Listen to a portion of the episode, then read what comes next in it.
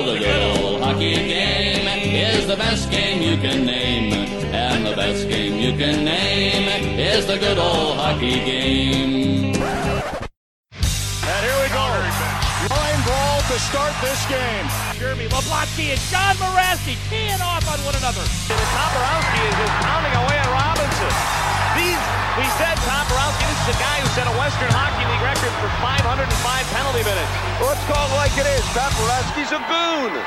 Getting closer, he reaches in a right back. He's not Scott Grimson. He's just one. Stu Grimson. Oh my goodness.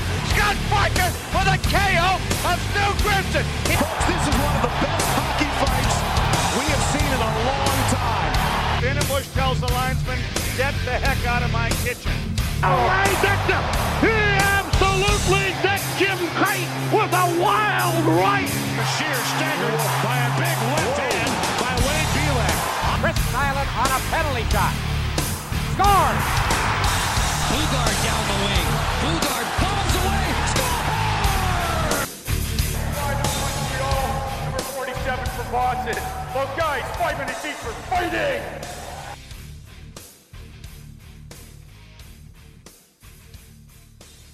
This should be good. This should be very good. Hello, everybody, and thank you for tuning in to episode 15 of the Five for Fighting podcast. My name is Alec, your host, and this is the show where we focus on the players who dropped the gloves and the fans who enjoyed watching them do it. Today's guest is someone very special, who was my favorite Lightning Enforcer growing up, none other than Mr. Andre Roy. Um, this one is probably the, probably the funniest episode out there um, as far as the show goes. Uh, Roy's just such a character, and he's you know, uh, if you're up in Montreal and you've seen his show, you'll know that he's fucking hilarious, and he's always singing and doing some shit over there on RDS. And we kind of talk about that. I think within the first ten minutes, I had tears coming out of my damn eyes. I was laughing so fucking hard, but um, you know. It was uh, it was pretty fun to uh, talk to him. Uh, I talked to him last year before I even had a podcast. Um, I was able to get in contact with him from Chris Nilan, and it was like the day before I was supposed to go home. Um, actually, I was visiting Chris Nilan, and it was the day before I was supposed to like go home, or I think two days before. And we somehow it got brought up in conversation that you know, uh, Roy was one of my favorite players. Um, and he was like, you know, fuck, I know Roy. And I was like, get the fuck out. He was like, yeah, I'll call him up on the phone for you. And so I was like, holy shit. And, you know, I'm already starstruck meeting my favorite enforcer of all time, Chris Nilan. And then here I am going to be about to talk to my favorite Lightning enforcer of all time on the phone. So talk about fucking nerding out and being a fucking fanboy. But excuse me. Um, so yeah, he was able to. I was able to talk to Roy on the phone, and then sure enough, he somehow, some way, you know, stars aligned, and he ended up being in Tampa that like the day after I got home, or two days after I got home, something like that. And we ended up meeting up in Orlando, and Roy was super fucking awesome guy about it. Um, you know, I just wanted to meet him. I had a game worn jersey of his. That's actually when I bought my first game worn jersey. Was um, a Flames Andre Roy jersey, and I happened to buy it while I was actually up in Montreal. And then two days later, I'm talking to him, and then about a few days later, I'm actually meeting him. So I actually had him sign it, which I know is a no-no in the game worn world, but uh, it's I wasn't going anywhere. It's staying in my personal collection. It'll it'll forever have a home here. So it is what it is as far as the no-nos of game worn collecting and whatever. But you know, he was like I said, he was super nice about it. It was um, he he didn't want me to come all the way out there just to kind of say like hi and bye and then just fucking dip out and leave. So uh, he was like, you know, we should do something. So I said, you know, let's just grab a couple beers. And actually, I ended up bringing my friend um, who was in the Marines with me. He was living with me at the time, and we uh, we had a great time, man. And you know, even though my buddy he's not a big hockey fan, he still fucking loved talking to him on here all the fights where he's a big MMA fan and uh, stuff like that. So he, you know, here on the other side of it, over here in the hockey world, uh, it was pretty pretty fun for him, and I had a great time. You know, Roy's fucking. It's funny. He, he's huge, man. He's fucking huge. Like pictures don't do it justice. Um, you know, I'm a I'm, I'm a pretty decent sized guy. I'm you know six two. Well, back then I was probably about fucking 40, 60 pounds lighter than. Um, you know, six two, and I I have to look up at this fucking guy, and he's his fucking hands are like bear paws, and you're like, holy shit. But it was an unreal experience, and you know, I was able to stay in contact with them, and so I really do appreciate uh, Andre taking the time to come onto the show and you know giving me the time of day as a fan. I really appreciated that, and it's something I'll always uh, I'll always remember. So it was uh, it was a cool experience. And then of course this podcast, like I said, this episode is probably one of the uh, the funnier ones as far as just you know comedic stuff. We get off the rails talking about shit, but it's all it's all fun, and I think everybody everybody out there is going to enjoy it. And if um, you know, it's you might need to turn up the volume in the car because uh, you know he starts singing, so you might even start singing along. Fucking a. Um, and you can even look up some videos on YouTube. I was looking some up. Of course, I don't know what the fuck they're saying because it's all in French, so I have zero fucking clue what's going on.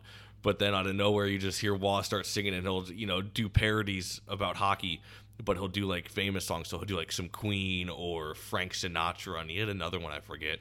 But um, yeah, we talk about it all here, so this was really good. And you know, of course, talk about winning the Stanley Cup in 04, so which was also another you know memory I'll forever have being a Lightning fan. Well, I mean, I don't really watch them too too much anymore, as we all know. I don't really watch too much anymore, so um, you know, it is what it is. But I did happen to go to a game. I, I haven't watched a game on TV, but I get invited every so often from the father-in-law. And we went to the one against the Rangers, and it was like nine to three, I think. It was some ridiculous score, but there happened to be two fights, and it was McDonagh versus I think it was Lemieux, and then Haley versus someone else. But uh, you know, it's funny. Everybody out there on Twitter who says they don't like fighting in hockey, and uh, it's there's no place in the game for it. It was funny because the um, the arena when McDonagh after he, he stood up for Vasilevskiy and uh, did his thing. Sure enough, standing ovation from everybody in the arena, and it was kind of funny. You know, it wasn't the greatest fight, of course, but you know, it's it's not it's not even about if you win or lose. It's just, you know just having the balls to drop the gloves, so you always appreciate it. And it was funny. It kind of gave me the old vintage like '90s, early 2000s feel because, of course, they had. uh you know, he won the fight and the crowd standing up and cheering and everything. And then, I mean, this place was fucking loud. It was loud. He was skating off because it was, I think, towards the end of the second period. So there was no time for him to go to the box. So he's skating off. Everybody's fucking cheering just as loud as if it was a fucking goal. And then you, of course, you got the Beastie Boys fight for your right in the background, and it was just, it's like, it was like I was in a fucking time machine for a second going back because you, you don't see it anymore. Apologize if my dog's barking in the background. That's um, fiance coming in. She was uh, out at the nephew's uh, basketball game, but um, yeah, it was it was like a fucking time machine getting back in and that that atmosphere. It was it was the first hockey game I'd been to in probably about six years where there was actually a fight, and it was just it was crazy. It was just that feeling and the you know, like I said, even though it wasn't the greatest fight, you know, it was no fucking Mirasty versus Bosse or anything like that, but it was still just that that that fucking adrenaline rush feeling that you get as a fan. And if you've been to those games where there's a fight, you know what it is. And you know, people want it gone, but it's funny that arena of, you know, fucking 17,000 people sure seem to enjoy it. So I don't know what the fuck they're talking about when they say they want fighting gone. But, you know, nonetheless, uh, I'll plug in a couple podcasts here before we get going because I know you came here to uh, listen to Andre Roy, not myself. But uh, you know, before before you go, I gotta give a shout out to, of course, Fourth Line Voice over there. He just did an episode. Um, he actually has one coming out with old John Nasty Mirasty. Speaking of Mirasty, so stay tuned for that one. Um, that's going to be a good one, I think. You know, Mirasty's one of my favorites, so I can't wait to listen to that. And of course, you got William over at the Biscuit, who has the uh, doing breakfast with the Bellamy. You know, those fucking Bellamy's. Me and Darren were talking. They fucking grow like weeds out there, man. Jesus, they're everywhere. Um, you got gold medal winners, fucking fighters in the SPHL and fucking FHL and shit. It's great. Um, and of course, if for your for your today's hockey, you know, go over and listen to the boys over at Get the Gate. They do great stuff. Um, it's one of the few podcasts I listen to where they actually cover the current day shit because uh, you know most people are kind of ignorant about it. And then uh, the morning skate, you know, speaking of Fourth Line Voice, just had an episode over on the morning skate, and uh, they're doing good stuff too and covering the the game today. And uh, go check that episode out where they kind of talk about some enforcers and old time hockey with fourth line voice. So that was definitely a good one too. And then last but not least, of course, Dan, Paul, and Kelly over at the Obey the Puck show. Uh, they kind of cover everything from women's hockey to uh, jerseys to stadiums, everything you know that kind of comes up. So definitely go give them a listen. But uh, I think that's about all I got for you guys. I don't want to keep this too too long because, of course, you know you came here for Andre Roy, not not myself yapping. So uh, without further ado, we'll pass it over to him. So uh, appreciate you guys for listening, rate and review the show, and uh, hope you enjoy. Thanks everybody. This should be good. This should be very good. All right, and here today on the Five for Fighting podcast, we have a guy who is one of my childhood favorites. He is a 2004 Stanley Cup champion, 3,132 career penalty minutes from his time in junior. One Mr. Andre Roy. Andre, how you doing today, man? Very good. How are you, Big Al? Oh, fantastic, man! Got my, you know, I got my my lovely liquor going, so we're gonna see how this fucking goes tonight. Perfect, perfect. You're all set. exactly. Um, well, before we get into your career a little bit, man, I always like to ask, um, you know, what are you up to today? Um, I know, I, well, I know what you're doing, but uh, for people out there who Yeah. don't know, because everybody kind of, you know, here down here in the states, we don't get to see uh, Yeah. the show. But what are you up to today? Uh, no, I, I'm here. I do TV uh, with RDS, which is like ESPN, uh, ESPN in the states. So uh, I have a show where I go on the road. I do uh, obviously guys from Quebec, from the region here in Montreal, Quebec, uh, established in the NHL. So Jonathan Huberdeau, let's say uh, in Florida, you know. There's Michael Matheson. If I go in Tampa, there's Cedric Paquette. Uh, with Yanni Gourde. So I'll go see te- uh, different teams, guys like that, and try to just do uh, fun stuff with them. You know, I'll uh, whatever. We'll go bowling, go karting, whatever. So I have this show. Keeps me kind of busy. So it's 22 shows in a season. So it's my sixth or sixth year already. So uh, yeah, I've been doing that, and I'm in studio also once or twice a week here uh, in Montreal, uh, doing stuff in studio, also live stuff, and uh, yeah, and the family, obviously, uh, with the kids. Uh, my, I got girls that do cheerleading, so that keeps me busy, and uh, I go see them in different competition across uh, different uh, province, whatever, you know. So uh, keeps me busy, you know. And uh, I play in a beer league charity event still. I still play. For those of you wondering, does he still play? Oh yeah, he still play. He dominates all the beer league for sure. Fucking put, putting up putting up nothing but points in the beer league stats, eh? yeah, yeah. Running guys, you know, they're facing the glass, uh, keeping the well, fuck you. stuff. yeah, you probably got the, you probably got the most room out there over everybody. Nobody wants to come fucking near you. Uh, it's kind of funny though, because I do get the puck, and some guys are more. Uh, you know, they go. They, I notice that they go more easy on me than other guys. You know, right? They're not trying to fucking flip that I switch back on you. to. Yeah, exactly. I, I, I, because I come back on the bench, then I see, let's say, the other guys on my team, whatever, jump on the ice, and then they're in the corner with the same guy that was with me in the corner, and that guy's a little rougher with the the guy on my team. You know, he's kind of throwing him down with the cross checks and that, and then I go in the corner with him. He's like just kind of with his stick, kind of trying to get the puck away from me. I'm like. Beat it, beat it. All right, I know, but. I, I got some space, but obviously I'm not looking to prove anything. You know, it's it's for fun, but I think some guys are like, man, I don't know if I should, you know, try to go Yeah, over that po- line. You never know bear. what he's gonna do. exactly. don't poke the bear. Yeah, exactly. Fucking a man. Oh man. Well, that's awesome. You know, it's funny because I was looking at some clips of your show up there. You have up there on uh, RDS, and Yeah. uh, well, of course, I don't speak French, so I have no clue what the fuck y'all are saying. Of course, but Yeah, yeah, you know, yeah. it's funny. You do like these things where you do like parodies of songs, and you come out looking like Frank Sinatra or fucking uh, Yeah, Freddie yeah. Mercury Queen, and you're fucking singing and shit. It's fucking great. Literally, all it reminds me of is uh, fucking rapping with Roy back in Tampa. Yeah, exactly. That's pretty much what I bring. You know, I always like to kind of have fun and uh, you know lighten up the the atmosphere around you know the locker room or the boys either in the plane at the hotel on the road, whatever. You know, so obviously when I retired, they kind of knew I was that type of guy. So uh, I, I just kept doing that. Once they they reached out to me, I think in the year after I retired in uh, 2010, whatever. So I went in studio. I kind of joked around that, and then one guy, a producer, is like, "Man, we'd like to have you, but we liked that you'd bring like more uh, a funny, humorous side." So I was like, "Yeah." They they didn't know I play. I play a little bit of guitar enough to around a fire camp with everybody, make Right. up songs, just you know, kind of fuck around, you know. So. Um, so that's what I did. One time I was on air and they didn't know. I brought up my guitar and uh, I remember it was Scott Gomez with, with was with the uh, Montreal Canadiens. He was kind of struggling, and I was like uh, talking about Gomez, and then they're like, "Well, thank you, Andre, for coming by." And I was like, "Guys, before before I leave." I, I actually want to kind of, you know, give a little bit of maybe this will give a little jump to Gomez or something. I brought a guitar. I want to, I want to play a song for him. They're like, oh, okay. They kind of didn't expect it. Yeah, They're right. like, okay. Uh, They're so like, what the fuck is this guy doing? Exactly. So I started playing La Bamba, but I, I put my own lyrics on Scott Gomez. You know, you got to start scoring. You're paid pretty well. Uh, you know, ba la la la bamba Gomez la la.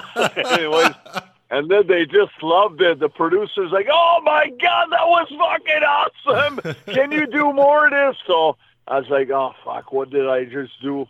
So here I am, seven, eight years later. I'm still doing songs once a month I go on air live and I, I, I make up a song. It can be on Carey Price, the goalies for the for, for the Montreal Canadiens, the goaltender for the Canadiens, or it could be Crosby, it could be you know Stamkos, whatever you know is a hot uh, hot subject in the week. You know, it can be Patrick Kane in Chicago, whatever.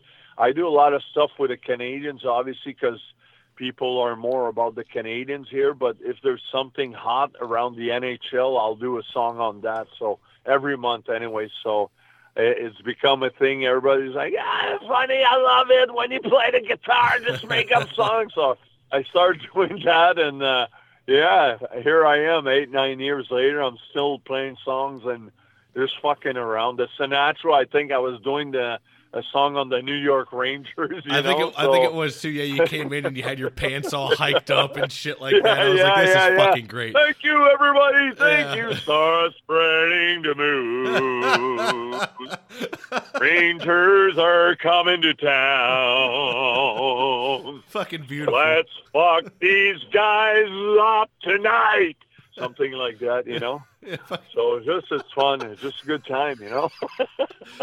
New York, New oh, York. This is Anyway, beautiful. so, yeah. Fuck. Oh shit! I've got tears coming out my damn eyes over here. But all right, man. We'll fucking hop into your career here, man. I don't want to keep you for too too long. I know you, like I said, I know you're with your family, so we'll kind of get the fucking ball rolling here. But that was that was oh, fantastic. Oh, they're was- they're they're that sleeping. beautiful. They're sleeping Oh, they're already. sleeping. I'm just Oh, well, drinking beer. Is, San- is Santa Roy going to pay them a visit this year? oh yeah, Santa Roy walks on his street in the neighborhood, knocks on everyone's door. Hey, Santa Roy is backing down. Have you been naughty this year? I just walk in and drink scotch and whiskey and do the other house. I just can't hammer a good time, you know, around the holidays. They love it here. Oh, fucking A. For, the, for those out there, for those out there who don't know what the fuck we're talking about, because I know there's people out there that are like, "What the fuck is going on right now?" Yeah, yeah, so, yeah. Uh, You, you, know, tell them. so Andre used to have this. It was this little segment in, in Tampa in between like intermissions, and it was called "Rapping with Roy." And you would go around and you'd do different different bits every time. You'd interview players, ask Yeah. them questions, and you'd have your own shit. And Santa Roy was definitely one of them, and I always remember that. And me and my buddy to this day, we still talk about fucking rapping with Roy every fucking time, and it Oh just fucking kills me. But that's what it's from. I think there's there's no clips of it on YouTube. There's only one clip of it that I could find. I don't know if there's clips, hey, but but but you're right. I mean, I, I still go back to Tampa once in a while. They're like, hey, I remember Santa Juana. Eh, so yeah, we that, that was the gig we they they would put on Sunshine Network, right between periods, Yep. whatever. And uh, between games, I would just go and interview Dan Boyle, Marty St. Louis, uh, whatever, Andrew Chuck, and Khabibulin wouldn't talk. Obviously, he's Russian, but uh, you know. Vodka Smirnov. I must break you. Okay, Habby, go home. Sorry. fucking So, yeah. oh shit. but we'd have fun with it, obviously. You know, Oh, yeah, it was fantastic. guys different, you know, uh, what kind of music you listen to, uh, you know, what, what, whatever. You know, if uh, if somebody would play you in a movie, who, which actor would play you? So it'd be kind of funny. We'd have a good time with it, you know. So I should go back and move in Tampa and do that again. It was a Oh good time. fucking a, please do. Fuck, that'd be that'd be the only reason I would tune into the games today because just to see rapping with Roy again. oh my god, it'd be fun. oh man, Uh, I miss Tampa, man. absolutely. Well, fucking a. Well, getting into your career here. So, well, you were actually born in New York. Um, did, Yeah. did you start off as like the typical Canadian kid? Like, well, I mean, well, obviously you were actually born in America, but the typical Canadian thing Yeah. where you know you're pretty much born on skates and you're thrown onto the ice pretty much as soon as you could walk, or did it? Did you kind of start playing a little bit later? Yeah. Yeah, pretty much. Uh, I was born in New York because uh, my dad is from Montreal. My he met my mom in the states, so she they, they my mom's more American, German, whatever. She was in the U.S. And uh, I was born in New York, but I moved back in Canada when I was uh, maybe 10, 12 months old. So I was still a baby, you know. So when I was four years old, I basically started playing hockey, skating, and that. And uh, I think by the by the age of five, not not I think for sure, by the age of five, I was playing at the rink with with a bunch of kids. You know, they kind of split the ice in half, and you just play hockey. And then I was just dominating, running guys, dropping the mitts already, five year old. really? Fucking A. I'm just kidding. I was about to say, well, holy shit, it came real natural for you there. No, but but but I was a pretty good skater, and I, you know, obviously I was dangling, and uh, I kind of picked it up quick. It's kind of funny, and I loved hockey.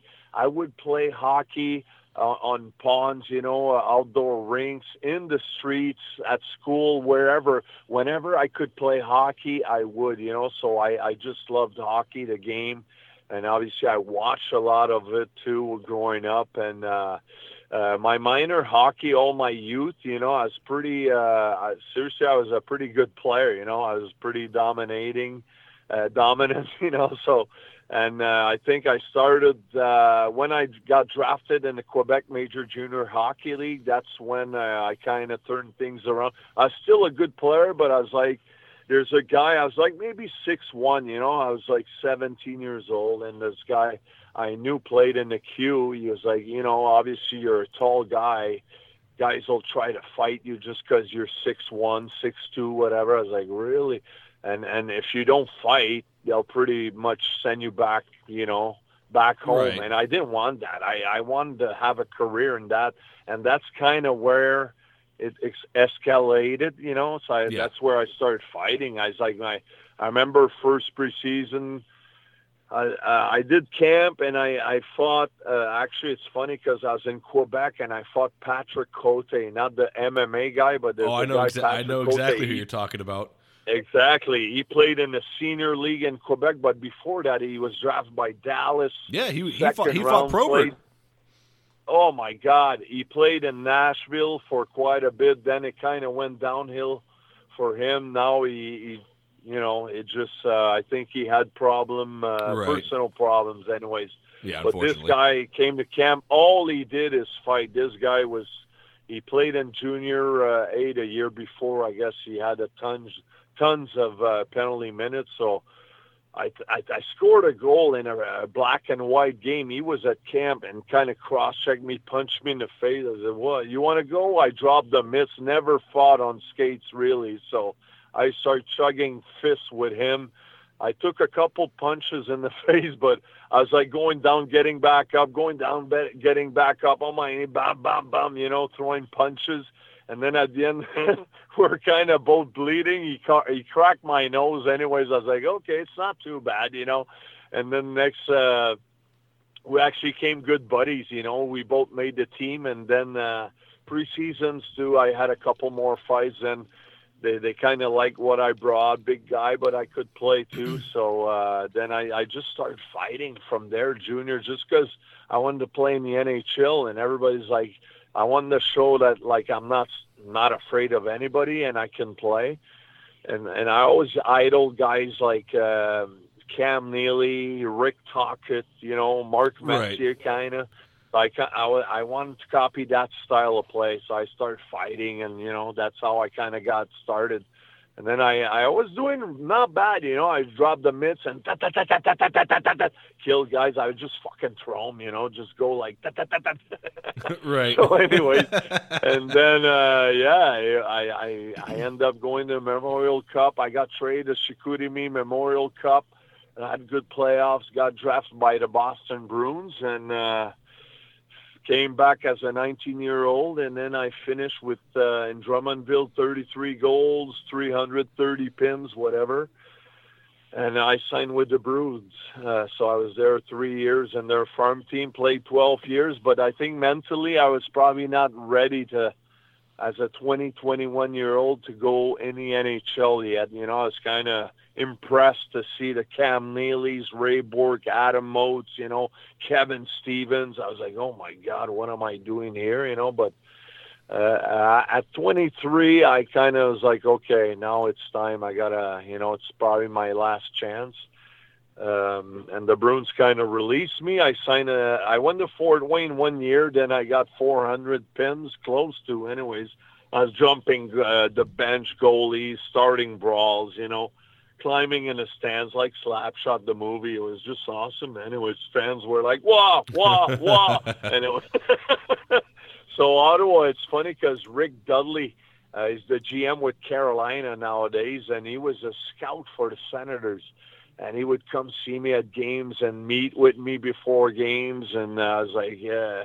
Yeah, we like you, you know. Uh, so just want to let you know, keep doing what you're doing. And uh, so I remember one game, my coach like, "Yeah, Ottawa's here, Dudley's here, and I think we're in Cleveland." And just I went on the ice, started running guys, and I think I got in a fight, couple, whatever. I just want to stir up the pot just to make sure I get noticed, and obviously Dudley liked it, so.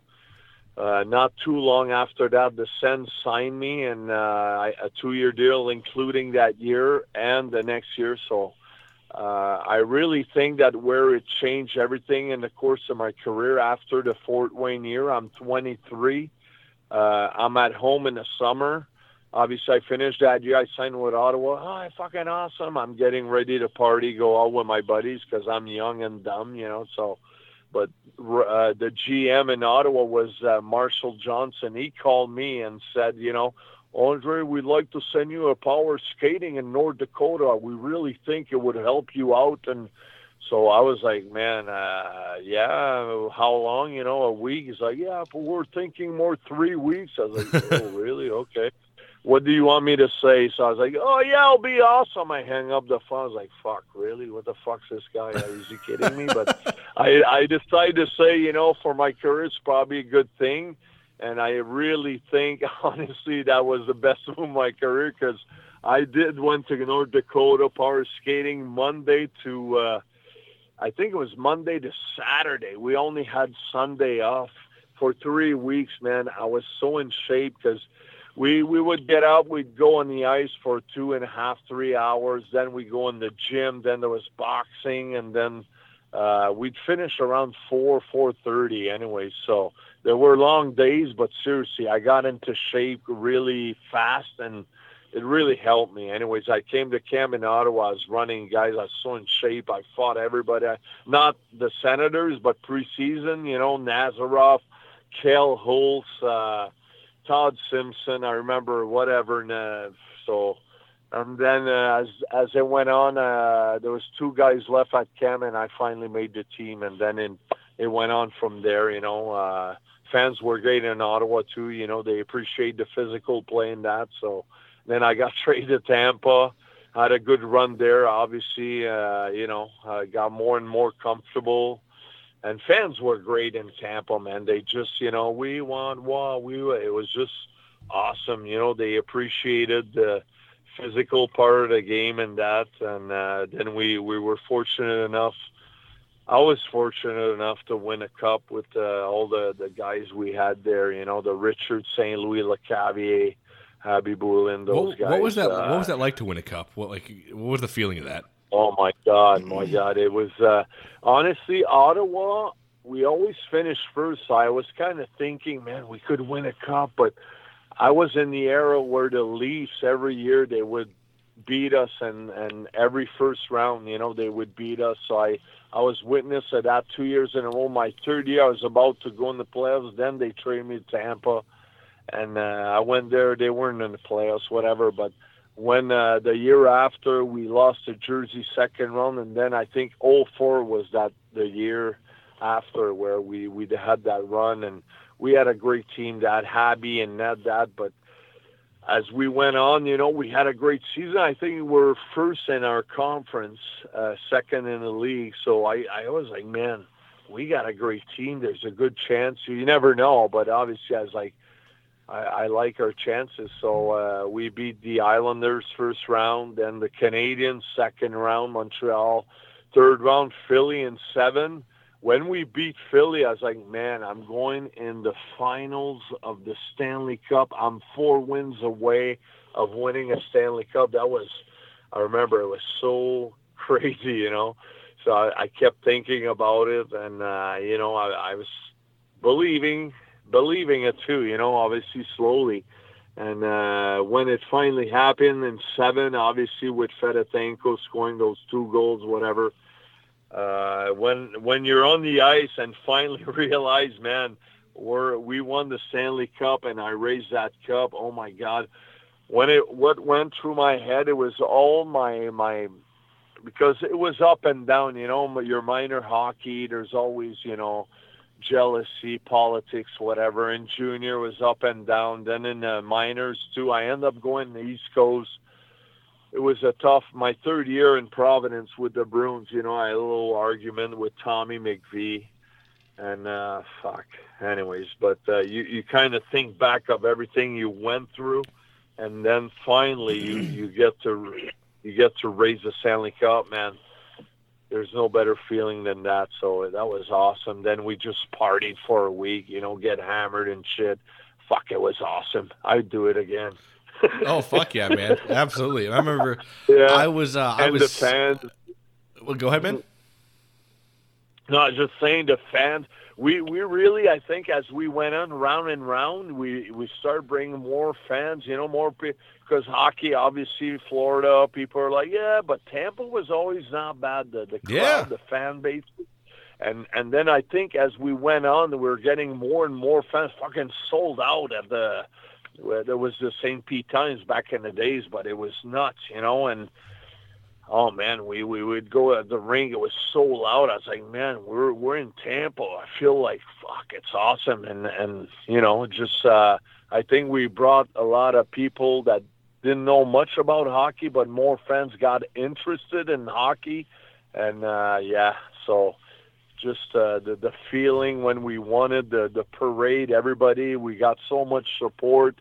What a great! And I tell people that are they're like. Uh, yeah, but in Florida, it's not. I was like, well, Tampa, I, I, I can tell you, people, they're behind the team. They love hockey. They support their team, and and a lot of people know know their game too. You know, Florida's a little different. It's been a while, and you know they probably would need a run in the finals or something to Right. make probably get the same uh, impact over there because it, I know it's stuff in Florida, Sunrise and that, but Tampa, man, it's awesome. You know, it's uh, so it was a great experience. You were young and dad, you were there, eh? You witnessed that, or I, I wasn't there. I was in. I was visiting my grandparents in Iowa because that's where I was originally from. I was seven Yeah. years old, and I remember staying up. It was well. It, I mean, it's not even that late, but of course, it was seven years old. It was so fucking late staying up to watch that game, and I actually watched uh, Yeah. watched all of it on in the basement of my grandparents' house. I watched it, and I was on the phone with my family during it because Oh, I, yeah. I always loved hockey. We were all on the phone on speakerphone, and as soon as the clock hit zero. I'm going crazy. My fucking family on the phone is going crazy back home, and it was fucking awesome, man. uh, Absolutely. Oh, yeah. Um, well, I, I I still think of uh you know when we won the cup in the room partying drinking and then we go up and uh in Tampa at the St. Pete Times Forum and and we we're in this room up upstairs and there's a bunch there's mostly family and friends uh, family and friends and then I think it's at like three thirty, four, and then we're like, we're going to Andreychuk's house. Everybody goes to Andreychuk's house. Um, and then we we took cabs and shit. You know, we're responsible, so we Of course. we go there and we're just we get hammered and just have a good time. I remember I was the first guy to just jump in his pool with my suit with the cup, and I'm just like, oh my god, I'm French kissing this cup, and then all of a sudden everybody's jumping in a pool and we're like, woo It was just a good time, and oh my god, good times. oh fucking oh, it, that's great, man. Yeah, what a time Yeah. that was, man. Oh fuck, I, it's, Oh, it's yeah. funny because I can remember it like it's yesterday. That's like one of the memories that is forever like engraved in my brain. Oh, was yeah. watching that game downstairs. Um, you know, going over some of the guys you fought, you know, th- so I couldn't find much on you junior while I was researching because I mean, well, I mean, it was back in '94, so it's going to be hard to find some shit. Yeah. But one guy you did fight, and we were, we talked about him before we started the podcast, was uh, old Joel the Animal, Joel Theriault. What was it like fighting him in juniors? Yeah, yeah, Joel. Uh, it's funny because uh, first time I fought him, I was 18. I, he might be one year younger than me. Yeah, he's probably a year younger than me, and he was fighting everybody. And I remember, I didn't think he knew who I was, and uh, he hit me, and I, I kind of punched him in the chest. He's like, "You want to go?" I was like, "Let's go." But I, I think he was like, "That's gonna be a walk," and then I just started throwing rights. Da, da, da, da, da, da, da. I fed him pretty good. He was so pissed off. He's trying to, you know, get back at me once he was down the rest. You know, he was. Uh, and then the next year, as a 19-year-old, he was getting tougher and tougher, and I think he he was using a lot of creatine. Let's say that. Lots of chicken and rice. exactly. He got bigger and stronger, and he was pretty tough. And then he came back. I remember he challenged me. I was like, "Yeah, let's go." And then I would say he had the better of me on that one, but I still hung in there. Just he threw probably a little more punches. I exchanged punches with him, but I could feel he was stronger, man. He was, you know, just the way he kind of uh, he grabbed me and he was kind of yanking me uh, run, uh, back and forth. You know, I was like, oh my god, this guy's a little stronger than than he was the year before. You know, Right. wow, the creatine really works. Yeah, chicken and rice. Anyway, but- chicken, rice, creatine, and some uh, some fucking whey protein. yeah, so I, I would say the next year he had the edge on me, but uh, yeah, definitely pretty tough. And I remember he got drafted by Washington, went to camp there. I think he fought a little, uh, couple guys, but he wasn't the best player. I think he still needed to be able to play, you know. So I think he played a little bit the, with the Portland Pirates, which was the farm team of the Washington uh, Capitals. But after that, I don't know. I think East Coast, then he started playing the senior league, and uh, I saw some of the footage on him in the senior league. Oh my God, they don't call him the animal for nothing. Oh eh? fuck, he's crazy out there in that old the uh, Oh my the God, LNH I don't know what what he eats and drinks or whatever puts in his body, but wow. Uh, yeah, pretty scary. Tough Absolutely. as fuck, though. I gotta say. Oh fuck yeah, Yeah, man. Um, well, Um, so a couple other guys I wanted to ask you about. Well, uh, one I want to get to the Cote fight eventually, uh, which we discussed that Yeah. before. Well, I think fuck, it was probably like a year ago. We were fucking at the bar. Um, yeah, yeah, yeah, exactly. but uh, you happen to find another guy who's uh, actually recently signed in the. Well, uh, he hasn't played a game yet, I don't think, but he recently signed back in the LNH. Was uh, legendary enforcer Donald Brashear. What was it like fighting old Brash? Brash is uh he was probably one of the best in his era, honestly. Uh I think in Vancouver and Philly, uh that's where he had his best years, you know. Uh right, I think so too. Because once he got to once he got to the Rangers in Washington, that was kind of the back nine of his career. But that uh, those, Yeah, he was those Canucks and fucking He uh, what? oh, Fuck. Yeah. Yep. He was slowing down a little bit, but this guy, man, fuck, he was probably one of the best in the league for sure. Brash was just so strong. Honestly, he's huge too. He's he's built like a bodybuilder. Uh, I remember when whenever I fought him, one thing I noticed is when, like, he was the type of guy that kind of, you know, you would we would square off. He'd be in front of you, in front of you, kind of just going uh, with his hands, you know, in your face, and you're like, okay, what's he doing? Well, I know he was a lefty, but I, but he would just want to get in. Once he would grab a hold of you, you know, oh my God, you could feel his strength. You know, he was so strong. You know, you would just like to grab you by the shoulder or inside your biceps and then shake the shit out of you and then he would just get going lefties you know ba ba ba ba ba ba all lefts. But it, i think what what he was uh his advantage was his strength you know he was just so strong you know he would just grab you and shake the shit out of you you know. And uh yeah tough you know he- punches probably not the hardest puncher uh, but just so strong you could still feel him. You know, a couple lefties, boom, boom, boom. But uh, um, it was, I think, all about strength. You know, this guy was just so strong, man. He would just. That's what his advantage. He would just grab guys and just fucking throw them down and just punch them, and you know.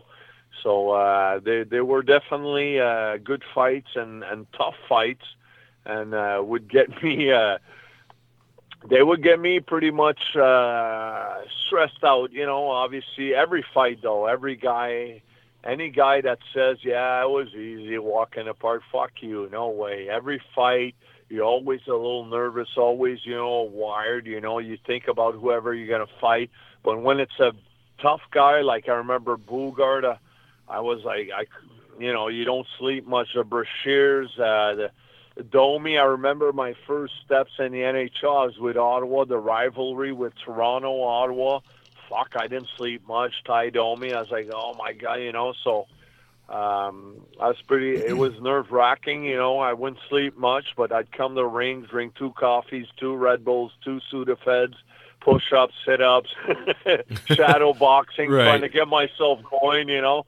Uh, but but yeah, definitely. Uh, you know, they they were pretty. Uh, it's funny because uh, some some games, you know, you would get all wired up. You know, obviously there's tough guys. Every team had tough guys, and some games I would get ready, and I was like, okay, tonight I'm gonna go with this guy. So I would get ready, didn't sleep much, and whatever. I I'd take a Red Bull, and I always try to get myself going before games. You know, shadow boxing, da da da da, and then the the period would start, penalties, penalties, and then you jump on the ice, the other guy's not on the ice, come back. Then second period, it's a one-one game. We don't see the ice. Third period, you know, you get one shift, the other guy's not really there. Get off the ice, and then the game finishes. You play like five shifts, whatever. I'd go back home, back home, and I'd be so tired. I'd be like, I, I played 25 minutes, but just the the adrenaline, the rush I had in me, you know, it, it would just uh I would just give out. I'd be like, "Oh my god," because you were so wired, you know, just to fight and the the it's so tough mentally because you have to be ready mentally and then your body you're so wired up you want to get ready and adrenaline sometimes you play four or five shifts three minutes four minutes and then after the game you're just dead dead just because you know you got so wired up and nothing happened but i'd go back home and i'd be like holy cow fuck, I'm, I'm fucking dead two beers i'd be hammered you know back home Right. crazy Well, it's a tough living for sure man tough living I remember uh, you you telling know. me about it, and you you know the way you described Yeah. it was you it was you know you liked the fighting. The fighting was fine, but it was that build up, Yeah. the, the leading up to it. Yeah. But after the fight happened, it was fine, and you actually enjoyed the fighting. But just that building up, and that's what people don't understand, like that big aspect that kind of goes into the role that you had. Exactly. Was that building up, and you know, like you said, you, you go out and you don't even fight him, and then this cycle starts all over again because then you look at the schedule the next day, like, oh fuck, I, I got to Yeah. play. I, you know, I got Andrew Peters coming up in Buffalo, like fuck, and then he's cycle starts all over again. Um, Exactly. It's uh, it's three four games a week. Then Peters, then Colton Orr, then Shawn Thornton, and then it, it goes on. You know, you're always like, okay, I gotta ready, I gotta get ready, I gotta get ready. Jody Shelley, and then you know, it's just uh, so. Uh, these are fucking animals, job, man. These dudes are fucking huge. yeah, yeah. But but Tampa, I remember when I came back from Pitt, uh, I, I remember talking on the phone with Vinny Lecavalier, and he was like, "Man, we we don't have anybody. The teams run us. They make fun of us, kind of like the game of nowadays." yeah, but every So, team's uh, like that now. That's the sad part. yeah, and and and I was in Pitt with Eric Cairns, and I was healthy scratch, and I remember we played Tampa, and I grabbed Jay Feaster, our GM in Tampa, and I said, Jay, seriously, if you guys need a guy, energy guy, whatever, I'd be more than glad to come back to Tampa. And I think he's like, we we'd love to have you. I remember we exchanged words like that in Pitt in the garage by the bus. I was like, all right, take care. I didn't know where where this would lead, but two weeks later, man, Tampa, they acquire me back, you know. So, man, I remember going back to Tampa, and I, I was healthy scratch for I think five, six, seven games in a row. And Torts told me, he's like, "Yeah, you're you're in tonight. We're playing Buffalo." And then Peter is like, "I'm fucking going Peters first fucking shift," you know. right. And I knew Vinny, uh, the team was getting banged up and pushed around and that. Obviously I jump on the ice. Peter's there. I go right at him. Let's fucking go. And then the crowd, the building went fucking nuts. It was so loud, man. It was like, and I remember I, I fought Peters. Uh, you know, it went pretty well. You know, I was pretty wired up, anyways. But uh, went back to the bench, and the crowd was like, "Yeah, why?" And, and the next game is, uh, I started hearing the chant, "We won! Wow, we won!" I'll never remember. Uh, I'll never forget that. It was, you know, that obviously fans, you know, they love the the, the, the Stamkos and the Kucherov, and back then it was St. Louis, Lecavalier, and those guys, and I get that, you know, but but just to get the support for from fans for for what I did, I, I oh my God, it was so it was so much a thrill. I felt appreciated for what I brought to the team, what I did, you know. So I at one point I felt like I had to I owed the crowd something. So when they they would yell, "We want Roy?" jump on the ice, I would just want to run guys and fight. Let's go! so, uh, but but so, those are some of the best memories I've had. I, I love Tampa. I always tell people best best years are in Tampa Bay for me. I no doubt, man. You know, so. uh Absolutely. I think I, I talk about it and I still have the shivers. It's, it was such awesome, man awesome time there. Fuck yeah, man! Oh, you know, like you said, everybody loved the Vinnies and the Stamkoses and the uh, you know St. Louis and everything. Yeah. But you know, yeah. fucking, it was always Roy for me. It was always you. That was it. Fucking you and uh, you and Dingman were the two that I always fucking loved. And then uh, then it became Konopka, of course. But I remember, I remember me and my right. buddy. We were so happy when you, we found out you came back. We were like, "Oh fuck!" Like, and we were so disappointed because every game we'd watch, it would be it would be healthy scratch, healthy scratch. We're like, "Fuck, man! When are they gonna throw one?" And then that game versus Peters, I still remember we were literally in his living room, and we both like stood yeah. up off the couch, and we're sitting there like fucking shadow boxing in the fucking living room just because we're so fucking hyped yeah, for it. Eh? I, oh fuck! Let's see, what year was that? That would have been like 2006. So at that point, I think I would have been maybe, I think 11. And so we're just so fucking hyped for it. And we we loved it, man. It was absolutely hey, fantastic.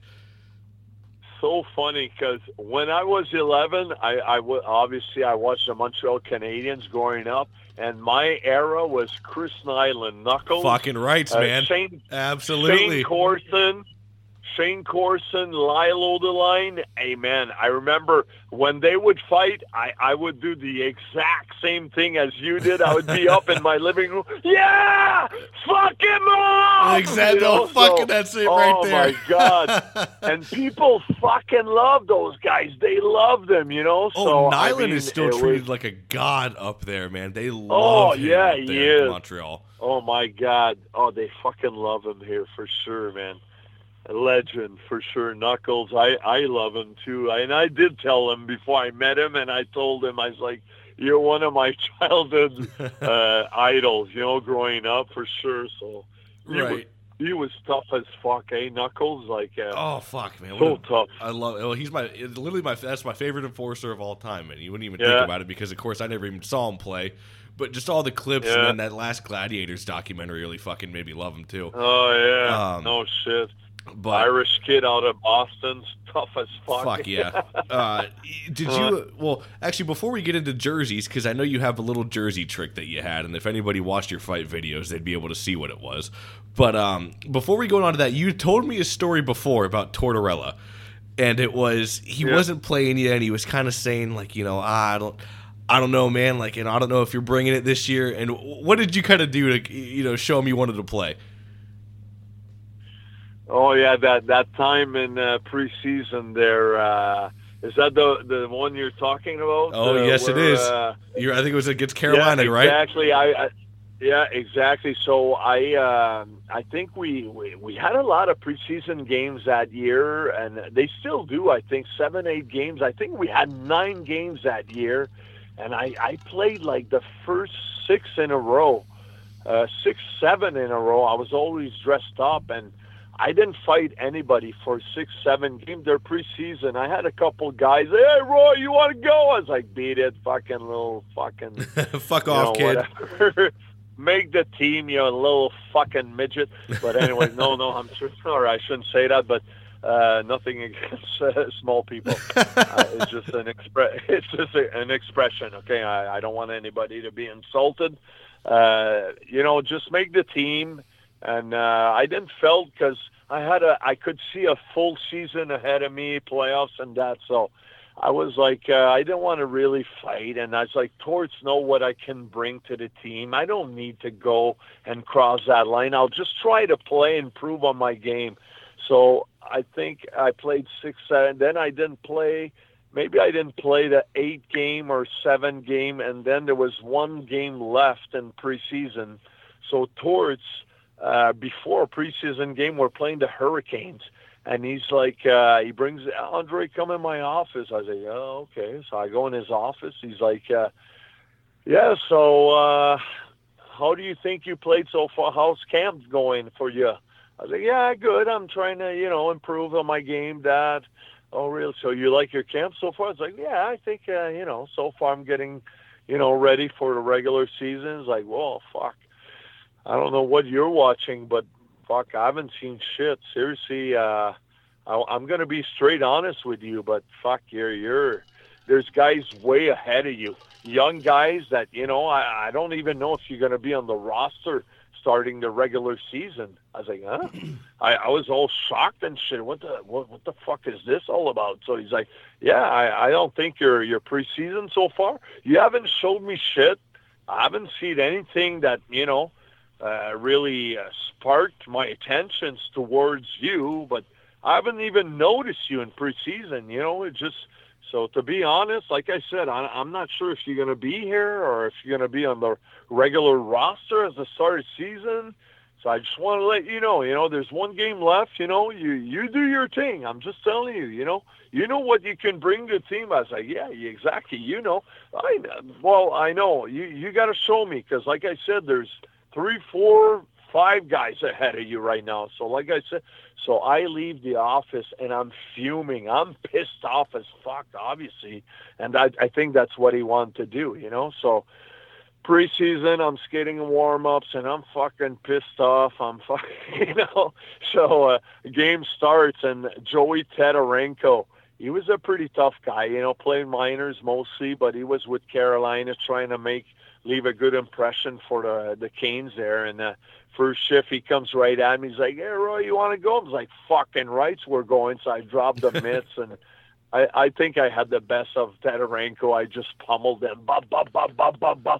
So Tetarenko went down. Then I skid kind of towards our bench, and I pointed towards, is that fucking good for you? Is that okay for you? I was so fucking pissed off, you know? And then I went to the box, and I was so fucking pissed, man. I remember I was and I was fucking staring at him and fucking and then anyways and then I I came back to to the bench and you know little tab good job. Then he gave me a lot of ice. I played. I I think I got one or maybe two assists in the game. We we you know it was a good game for me anyways. Fucking right. And next day next day was pretty much you know the assistants uh, they they came talk to me you know uh you know Torts I know you had a meeting with him yesterday before the well he's that's what he wanted to see out of you so I was like, well, okay.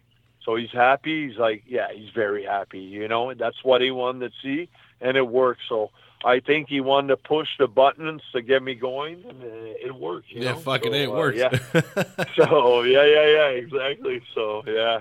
Absolutely. but I think that's something that Torts did. You know, he was hard on you, but he, I think he's trying to get the best out of you too. So.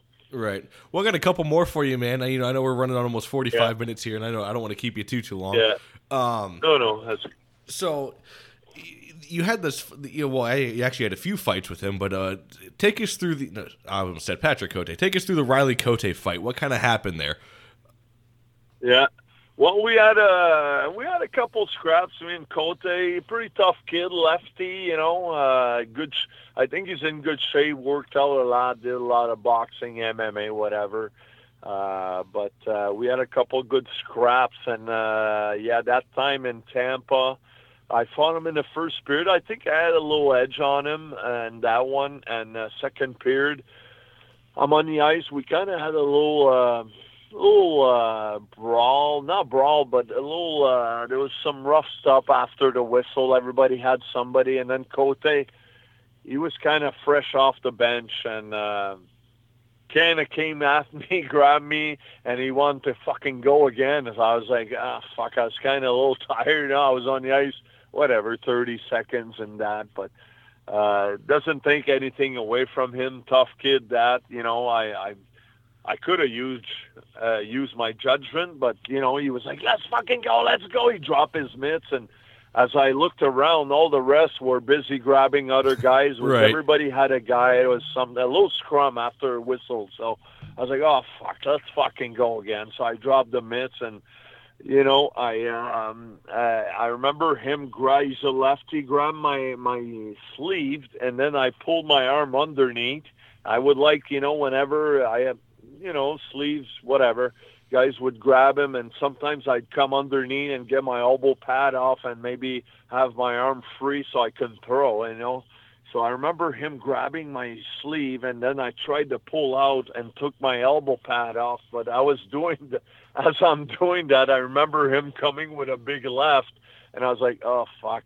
And you know, it just kind of came quick. You know, I I didn't expect it. I think I went in maybe too not overconfident, nonchalant, maybe just you know. Uh, he's gonna back up, give me time to square off and that, but he didn't, you know. So as I took my elbow pad off, he came in with that left and hit me right on the chin, right in the bonus spot, and uh, fuck my my legs kind of buckled. You know, I I had like a whiplash instant right there. So uh, he caught me. What do you want to do? And it was I think it was it's probably one of the first time in my career like I've fought and I've had whiplash where I fight. You take punches and you see kind of you know. uh whiplash whatever uh, like like little stars or you know like for two seconds then you come back or grab the guy but this one kind of was a whip flash my knee buckles and next thing i know i was on the ice but then five seconds back i'm like oh fuck i kind of realized oh he hit me he caught me you know so i went to the bench and obviously i'm pretty sour i'm like oh my god this never happened to me and then you have the uh you have this this feeling that you let your teammates down.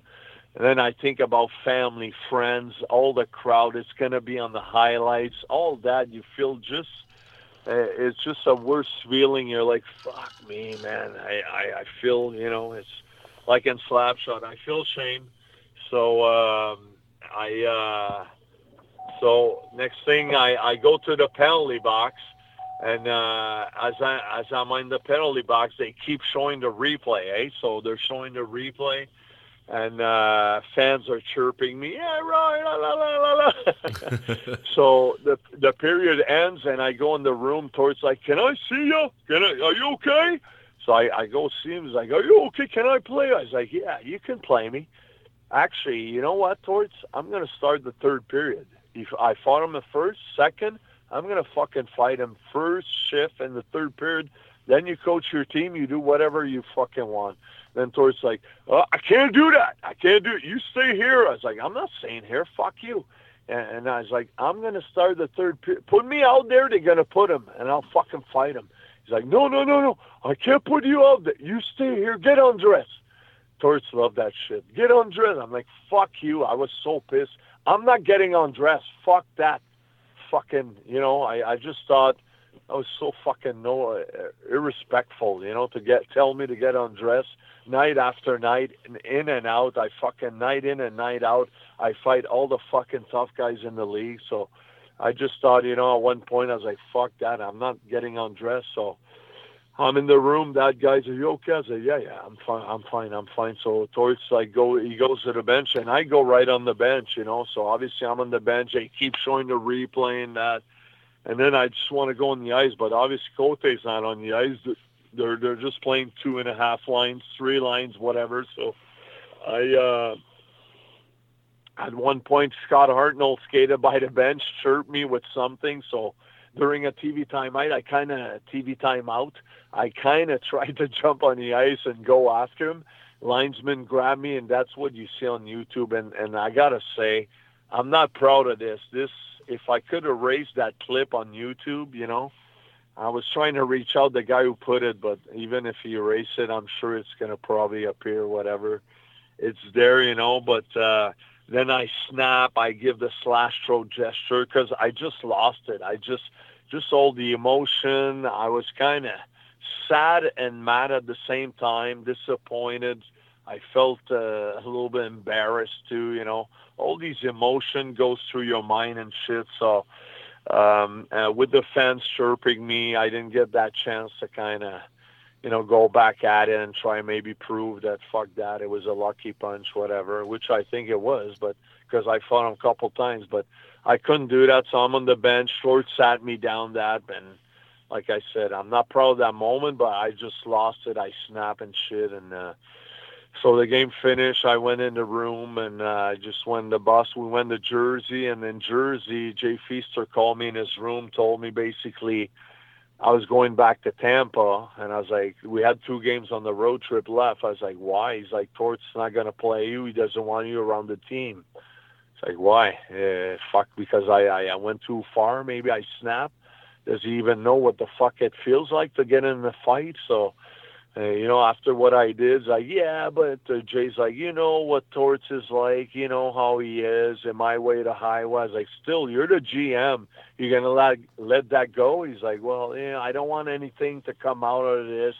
I don't want this to, and I understand Jay didn't want this to blow out, you know, out of proportion. Proportion, and I was like, uh, at one point, I was like so fed up. I was like, okay, you know what, fuck this. I'm going back to Tampa, and uh, so I just went back to Tampa. Torts kind of told me to stay away from the team, so that was, uh, you know, th- those are moments that that why I, I'm kind of sometimes I appreciate that I won the cup and that, but there's other moments like that. You know, I I, I wish that I, I wish I would have had the support. Like some of my teammates said, "Hey, you know, we we appreciate what you do. It happens. Don't worry about it." But Torts was more about fucking stay away, go home. He didn't talk to me and shit. So that kind of pissed me off. You know, I think. uh and then uh, I was at, away from the team. At one point, I think Vinny Lecavalier, a couple guys told Torts, you know, Andre should come back with the team. And then I eventually came back with the team. And uh, I never heard from Torts and that, you know, even Sullivan, Mike Sullivan was there. Nobody would talk to me. I was scratched after night after night, I think for 12 to 15 games left in the season. I never played another fucking game the rest of the year, so I just thought it was a little, uh, anyways. But uh, you know, it's a tough job, and and you know, in in these moments, I would like to have the support uh, more than just go home and stay away from the team, you know. But that's part of uh, one of the the incidents with Torts that that was difficult for me, honestly. Anyway, so. Right. Yeah. Well, I mean, it's understandable, man. Fucking, you're in a tough spot because your your job out there is to obviously go out there and, and fight. Yeah. And so your one job, and you, you know, you I won't say you didn't do it because obviously you had the balls to drop the gloves with Cote, but you ended up losing, and that's your biggest fear is losing a fight. That's Yeah, that exactly. anticipation that you have building up to the fight. You don't want to Yeah. lose, and you you replay that fight a thousand times in your fucking head. Um, Oh so you know it's God. understandable, and you know I'm sure I'm sure that, you know Vinny and them held nothing against you. Obviously, they wanted you back, and they No, wanted you no, to come no, the team, no, of course. exactly. Um, so you know, I, I the the guys like the the guys like Saint Louis, Lecavalier, Richard, uh, whatever, Lukowich, Sarich. It was more. Uh, they thought like uh, a, a skilled players that a skilled player that has a bad game. You know, just come back, bounce back from that. You know, so you lost. Uh, you you got hit on the kisser, lucky punch, whatever. Just bounce back from that. Don't worry about it. But to me, it was more. Uh, I just felt fucks all kinds of emotion. Like I said, it's tough because it's a tough job, and you just want to bounce back from that. You know, I I just wish I would have been reinserted in the lineup like fuck two games later, and I could have fucking grabbed someone. Bo bo bo. Okay, he's back. Fucking rights, but no torts. Go home. You're away from the team. Fuck you. And you know, I just thought it was cheap from him to to treat me like that after everything I, I went through and done for the team because obviously it's a tough job. I, I did it, but you know, it's, it's part of the game and it's for the team too, you know? So, uh, yeah. So anyways, but right. Well, what man- do you want to do? exactly. Well, I got two, I got two more questions for you, man. That's it, and then we'll get you on your way. Um, you know, I, you, you well, you remember the last time we saw each other. Well, I guess the only time we fucking saw each Yeah. other. Um, you know, I'm a bit of a jersey guy, so I always like to collect the uh, the game worn jerseys, and I happen to have one of yours. At Penta, we were at Penthouse Club in Tampa by the, the, the by the airport. yeah, my fiance hear that shit. Oh, Just yeah. kidding, everybody. Yeah, well- Settle down. Oh fuck, we were at the uh, we were, were at, at Chuck E. Cheese. the, yeah, we were at the ball pit. no, we were at the fucking uh, what's that one? The Odyssey three thousand or Odyssey two thousand, the fucking old strip joint with the UFO on top of it. Oh yeah, yeah. Yeah, I you know remember that one. Wow. Oh yeah. oh shit. Oh yeah. Um, but no, man. So you you happen to actually do a jersey customization. We well, one you wore you wore a bigger style jersey, and that was the kind of the the thing with Cote. How you happened to Yeah. kind of get caught a little bit. You you weren't able to get your arm out, so you always wore a bigger jersey. Yeah. You, you also put another Yeah. fight strap on on the front. So kind of ex- explain what to people what the purpose of that fight strap on the front is. Yeah. The one in front, I, I got it installed because some guys would, uh, as it went on, the, the style changed. Like, I remember coming in the league and I would fight like in uh, juniors, kind of grab the guy's uh, right arm and just toe to toe, boom, boom, boom. You know, we'd be close to each other. But as it went on, the, the Andrew Peters, McGrattan, and even Peter Worrell, with their reach, the guys with the long, even Jody Shelley excelled at it. Uh, they would grab in front of the jersey, right by your chin, and and they would use their reach and just fight sideways and throw, you know, their their right or left haymakers, whatever. So, but guys like Tie Domi, I know was good at it. He would just grab that jersey under your chin in front of your face, and he would pull it upwards toward your face, so you couldn't see all the way to your forehead. So you'd Right. be like, "Ah, I can't see, and then he would throw punches. So that's why I had the uh, chin strap install. Um, the chin strap, that strap install. I mean, in front and in the back, because we we need the, the tie down in the back, but in front too. So the guy would try to put it up, it would be tied down in front too. So that's something that the trainer uh, added to my jersey. Obviously, I think a lot of guys had it had that too.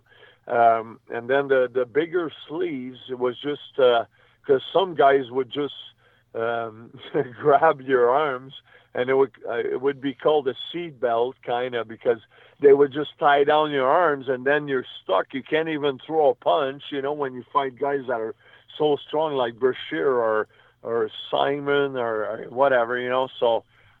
Right.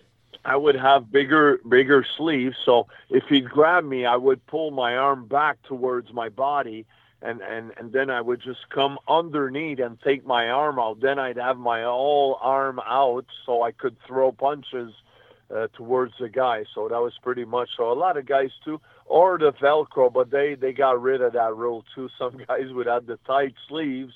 But as soon as you would grab the sleeve, a Velcro would unlatch, and then the sleeve would be as huge as a goalie jersey. Then you're all loose and just get out of your jersey like Probert used to, or Rob Ray back in the day. Yeah, those uh, the old Velcro sleeves. I think that was old Basil McRae and John Kordic. I know the guy that actually owns Yeah, the Kordic ex- one. Exactly. And then all the rules came in. uh, You know, you need your tie down. If your jersey come off, you're out of the game. So, uh, but but you still were allowed to have the big sleeve. So I would have a bigger sleeve. You know, I would kind of tuck it into my elbow pad, whatever. But when I get a scrap, the guy when he grabbed my sleeve, I could maybe come come underneath and get my arm free, so I could throw punches. So that's basically it. But a lot of guys had it had that, you know, also. So, uh, but then the the the, the type of fighting, like I said, uh, grabbing to the uh, chest of the jersey. A lot of guys with the reach would just throw uh, bombs, you know, and just like we still nowadays, McGrattan, Colton, or all those guys, Jody Shelley, they would they would use that style. So that kind of came in after, and uh, yeah, so. Uh, but every fighter had their own uh, adjustments and uh, technique, you know, on jerseys, either big sleeves or velcros in front and the back, whatever. Uh, you know, some guys would pour put maybe some uh, maybe a little bit of Vaseline on their sleeves just so it's more slippery. Right. Uh, I know we we had also tough skin you know, that's used to to hold wraps on your wrists, which is like something that you spray on your wrists and it's super sticky or whatever whenever your injury you need a taping it's super sticky then you tape it off but some guys would use it on their knuckles too. So it'd be super sticky so when you punch you would connect and split the guys open.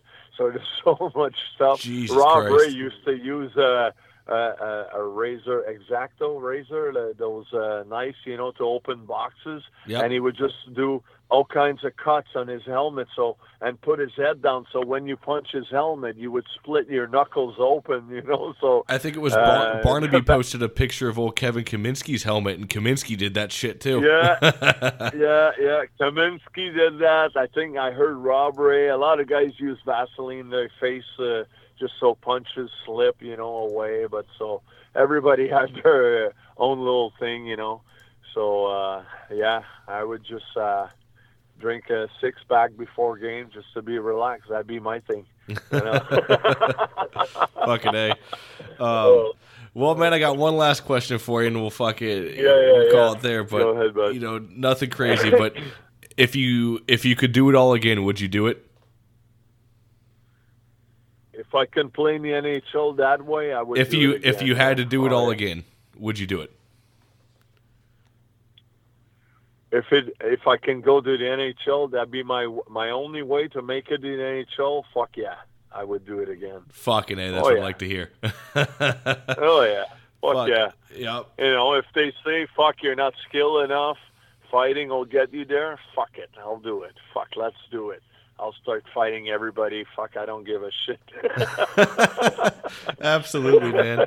Well, Oh, fucking yeah, a, you sure, you you know? did it. You had three over three thousand pims starting from juniors, and you you got a Stanley Cup to your name. What more could you fucking ask after that, right? Uh, exactly.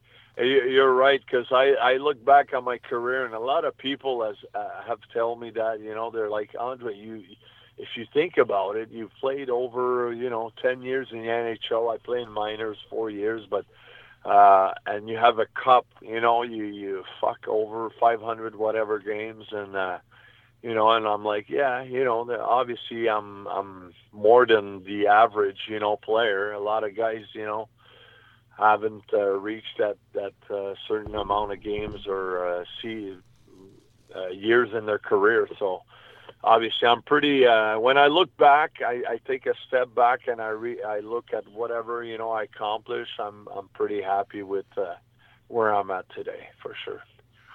Absolutely, Fucking man. right. Well, fucking a. I, I I, I appreciate still you. wish. I still wish I would have made Vinny Lecavalier's money, you know, because I wouldn't be working anymore. Right. You know what, man? I think even But, if uh, you, I think even if you did make Vinny's money, you'd still be making fucking songs on RDS, though.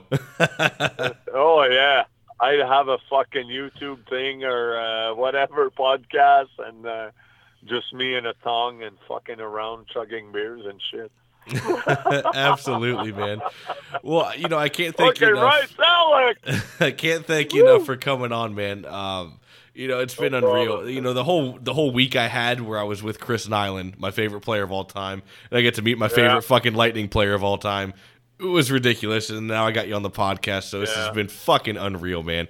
Can't thank you enough for coming on. And Always a pleasure. next time, always next pleasure. time you're down here in Tampa or you're in Orlando again, well, you know when we when we go to Odyssey 2000 Yeah. again, um, Yeah, yeah. fucking A. yeah, when we're, when we're up in the UFO we'll go again. streaking. You Yeah. and me, Alec. We go streaking. Woo! oh fuck! I I I'm gonna be a sight for sore eyes there, bud.